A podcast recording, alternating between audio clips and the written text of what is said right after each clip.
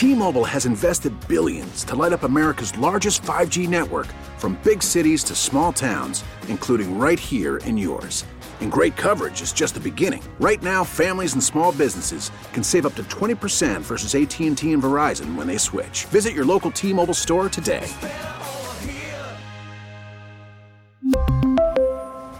Plan savings with 3 lines of T-Mobile Essentials versus comparable available plans. Plan features and taxes and fees may vary. Gary Dolphin, voice of the Iowa Hawkeyes, now joining us on the Schneider Orange Hotline. And Gary, I guess if you're an Iowa fan, you're thinking, boy, they got beat by BYU. Uh, we're ready for them. Then again, you can also think maybe BYU woke the sleeping giant. I, I don't know how you would be looking at this game otherwise, you know? Uh, well, I agree with you, Bill. Uh, I, I think uh, you know, win, win or lose. Obviously, we, we know BYU's history. They've always been a pretty good football program. Uh, LaVell Edwards, uh, you know, all the great quarterbacks. Uh, now, the, I'm not saying this BYU team uh, comes, you know, equals that uh, that era, but uh, obviously they they were a lot better from when the Badgers put a thumping on them a year ago out in the mountains, and and uh, I, I think the big picture is Wisconsin won 41 straight non-conference games. They've won 15 straight regular season Big Ten games. I mean that is really hard to do, and and and I'm guessing like Iowa fans, if that would have been Iowa uh, there were some Wisconsin fans that probably thought they should cancel the rest of the season and just wring their hands out for the rest of the fall. Yeah. But that's why you get 12 Saturdays, uh, and and that's what both coaches said this week. Uh, uh, you know, every Saturday brings another chance, another opportunity, and of course, uh, Bill, I don't know, maybe it was a trap game, but there's something special about Big Ten football, as you know. Yep. Uh, living in the Midwest and especially the Upper Midwest, the oddity is these two are playing right out of the gate, and they're both uh, picked one two uh, to win the West or finish in the West, and and so yeah, I, I think you're taking a game that normally is played in November and all the build up and the goosebumps and putting it at the end of September. But I, I still think we'll have uh, whether it's in Camp Randall or Kinnick, it's always a great atmosphere. And and and uh, other than last year, this has been pretty much a one score game for the last decade, and so I look for that kind of game Saturday. So, I mean, Wisconsin kind of shot itself in the foot. Uh, Hornibrook threw a bad pass, had a couple of bad looks. Uh, it seems like things at times, uh, the run game obviously has been good, but you know the offensive line gets benched for a series. You, can you really tell what Wisconsin offers right now? Because it has been, I don't want to say dysfunctional, but it, it hasn't been what you would what you thought of Wisconsin coming into the season. What's interesting is uh, we have two teams that can look at the mirror, look in the mirror, and, and pretty much see each other. Uh, Nathan Stanley uh, has struggled. He had the 26 touchdown passes and only six interceptions uh, last year. Now, now he had a good game Saturday, but he had been missing receivers, uh, young guys running the wrong routes, not coming out of their breaks in the face of a blitz. And and I, in what tape I've been able to see of the Badgers, I, I see a lot of similarities. But the big statistic that jumps off the page at me is that these two teams have committed 42 penalties in the first three weeks 24 by Iowa, 18 by the Badgers. And, and when you when you add negative yardage, and it's difficult enough to drive the football against good defenses, but when you're when you've got uh, and and certainly pre-snap penalties are even worse. You're going to have penalties, but two teams that are used to playing clean football, it hasn't been that way. And I think I think the penalties have been a toxic mix for all the other things we're seeing. Now, the Badgers have still rushed for nine touchdowns. They're averaging six yards a carry. I mean, the, the, the running game is still there. But as you know, it starts with the quarterback, and, and Alex and Nathan both have been a little bit, uh, uh, you know, bouncing around here again consistently in the first three weeks. But uh, but again, I, I we know their quality. We know they're capable of leading their teams to big victories, uh, and and I think we will see the more truer offense now the Hawkeyes, there's no Akrum Wadley, so they're, they're trying to find that next terrific tailback. So advantage Wisconsin there. Uh, but Iowa does have Noah Fant, who might be the best tight end in college football uh, at the moment. So I, I think on balance, both offensive lines, a lot of moving parts going on. Now I will tell you, I'm perplexed uh, uh a little bit about Wisconsin's offensive line, but these guys are so good. What do they got? Three number one projected number one draft picks. Yeah in that line. I, you know, I, I wouldn't really worry too much about the O line.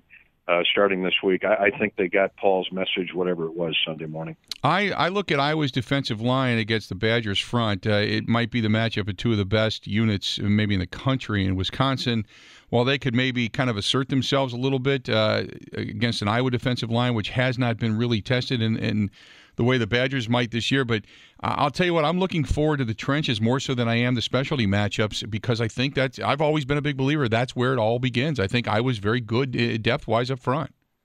I agree with you. Uh, the difference this year, uh, first off, uh, that is absolutely the key. You've got maybe the best offensive line in college football against certainly one of the top five defensive fronts, and they've proven it. And and what has happened? There are two things with the Iowa front. AJ Epenesa, who came in here as a five star, and Iowa didn't get many of those guys, has really taken off in his true sophomore year. He's putting up incredible numbers. He's really fast for 6'5", 280, uh, whatever he happens to be this week. And and they'll move him right to left. Uh, they'll they'll stand him up. Uh, he'll come off the edge. He's not he's not J.J. Watt. Don't get me wrong, but but he is on a plane that, that has superstar written on him. And then you've got Parker Hesse and Anthony Nelson, the senior and junior, who have been really good for two or three years. Uh, uh, so the first component is the defensive ends have really uh, risen their game. It has really flared. Uh, the, the other component there is Iowa now has no problem.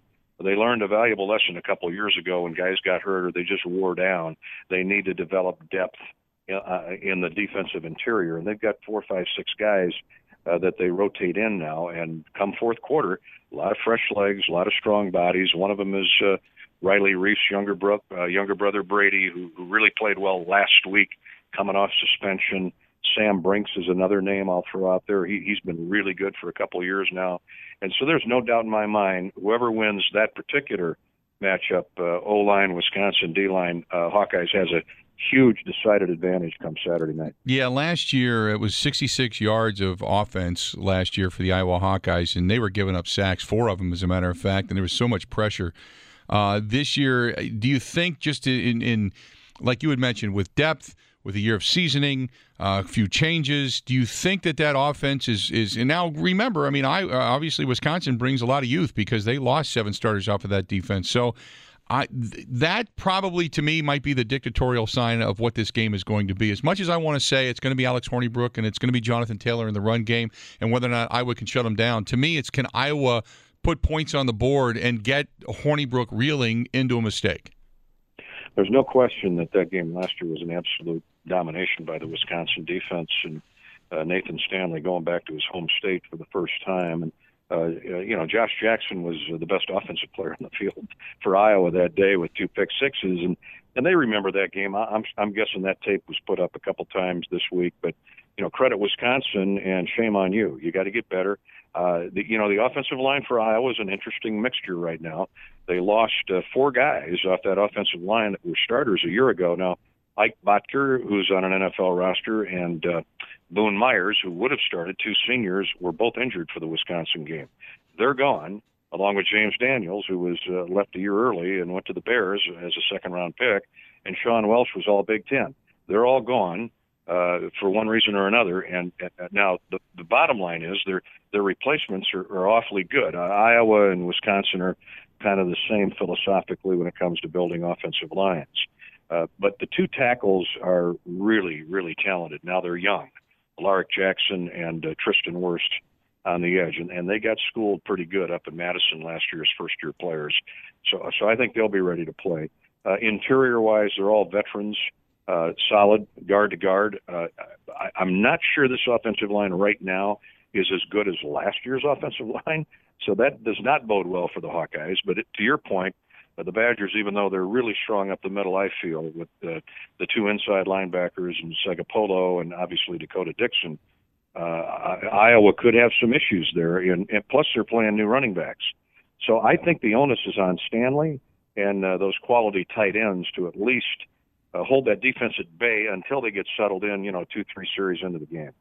Got to ask you a, a, quick question because I was kind of going through some of the, the, the, the, game stuff from last week and the week prior. Has Iowa Western, and I was reading some of this stuff uh, in, in, the Iowa, uh, the, the coverage, but is Iowa Western starting to become kind of a, a proving ground for some of these kids that uh, want to play Big Ten football and go to big time football? They go over to the D1 or, or they go over to Iowa Western before they produce in D1. I mean, you've got Easley and Sargent and a couple other people that have actually been pretty solid players for Iowa. They have, uh, and that's a great point, Bill. Uh, but I will tell you, uh, Iowa Western out, uh, it's near Council Bluffs, Omaha, has won a, a fistful of national championships in the last decade. Great coaching, great prep for these kids. Uh, Daviyon Nixon, who's a Wisconsin kid, who will be playing in the trenches uh, defensive tackle next year mm-hmm. uh, at Iowa, just transferred over from uh, Iowa Western. Now he's a kid that Iowa signed out of high school, and then uh, academically couldn't cut it at least his freshman year. Now he's now he's doing fine, and he's taking his redshirt year. But Iowa Western has been a quality program for a number of years. In fact, uh, they're about as close to Manhattan, Kansas, as they are to Iowa City. And Bill Snyder has been living off uh, players from Iowa Western. Mm-hmm. Uh, Minnesota has gotten a few. I think maybe Nebraska has gotten a couple. They've kind of gone south and west. Well, Iowa and Iowa State have figured out, hey, th- these guys can play. Right. And so the Hawkeyes have been very fortunate getting uh, Mekhi Sargent, who you'll see a lot of on Saturday night. Yep. What's good about him is he's got three years of eligibility, and he's a good pass catcher. And, and Nathan will use those backs on Saturday night to kind of ward off the pressure from uh, uh, the Wisconsin front and those linebackers. And the the other thing that uh, you know you mentioned about Iowa moving the ball, the Hawkeyes have had difficulty with three fours. Iowa State played a lot of three four a couple weeks ago, and that was a 13 to three game. Uh, it, it just seems to take the Hawkeyes a little longer to figure out to pick and probe uh, against three fours, and and uh, they've had success, but on balance, they've struggled against three four defenses. So I'm going to be real curious to see what uh, Jim Leonhard and the Badgers uh, do on Saturday night early on. Should be an exciting one. We certainly appreciate it, Gary. Thanks for taking a couple minutes. I appreciate it. Okay. Anytime, Bill. Thank Appreciate you. it, pal. There you go. Gary Ray, or I should say, uh, excuse me, Gary Dolphin, voice of the Iowa Hawkeyes, joining us for a couple of minutes on the Schneider Orange Hotline. Schneider hiring drivers right now. You work hard, they treat you fair. 80 plus years they've been getting it done. Call them 844 Pride or go to SchneiderJobs.com. We really need new phones. T-Mobile will cover the cost of four amazing new iPhone 15s, and each line is only $25 a month. New iPhone 15s? Only at T-Mobile get four iPhone 15s on us and four lines for 25 bucks per line per month with eligible trade-in when you switch. Minimum of four lines for $25 per line per month with auto pay discount using debit or bank account. $5 more per line without auto pay, plus taxes and fees. Phone fee at 24 monthly bill credits for all well qualified customers. Contact us before canceling account to continue bill credits or credit stop and balance on required finance agreement due. $35 per line connection charge applies. Ctmobile.com.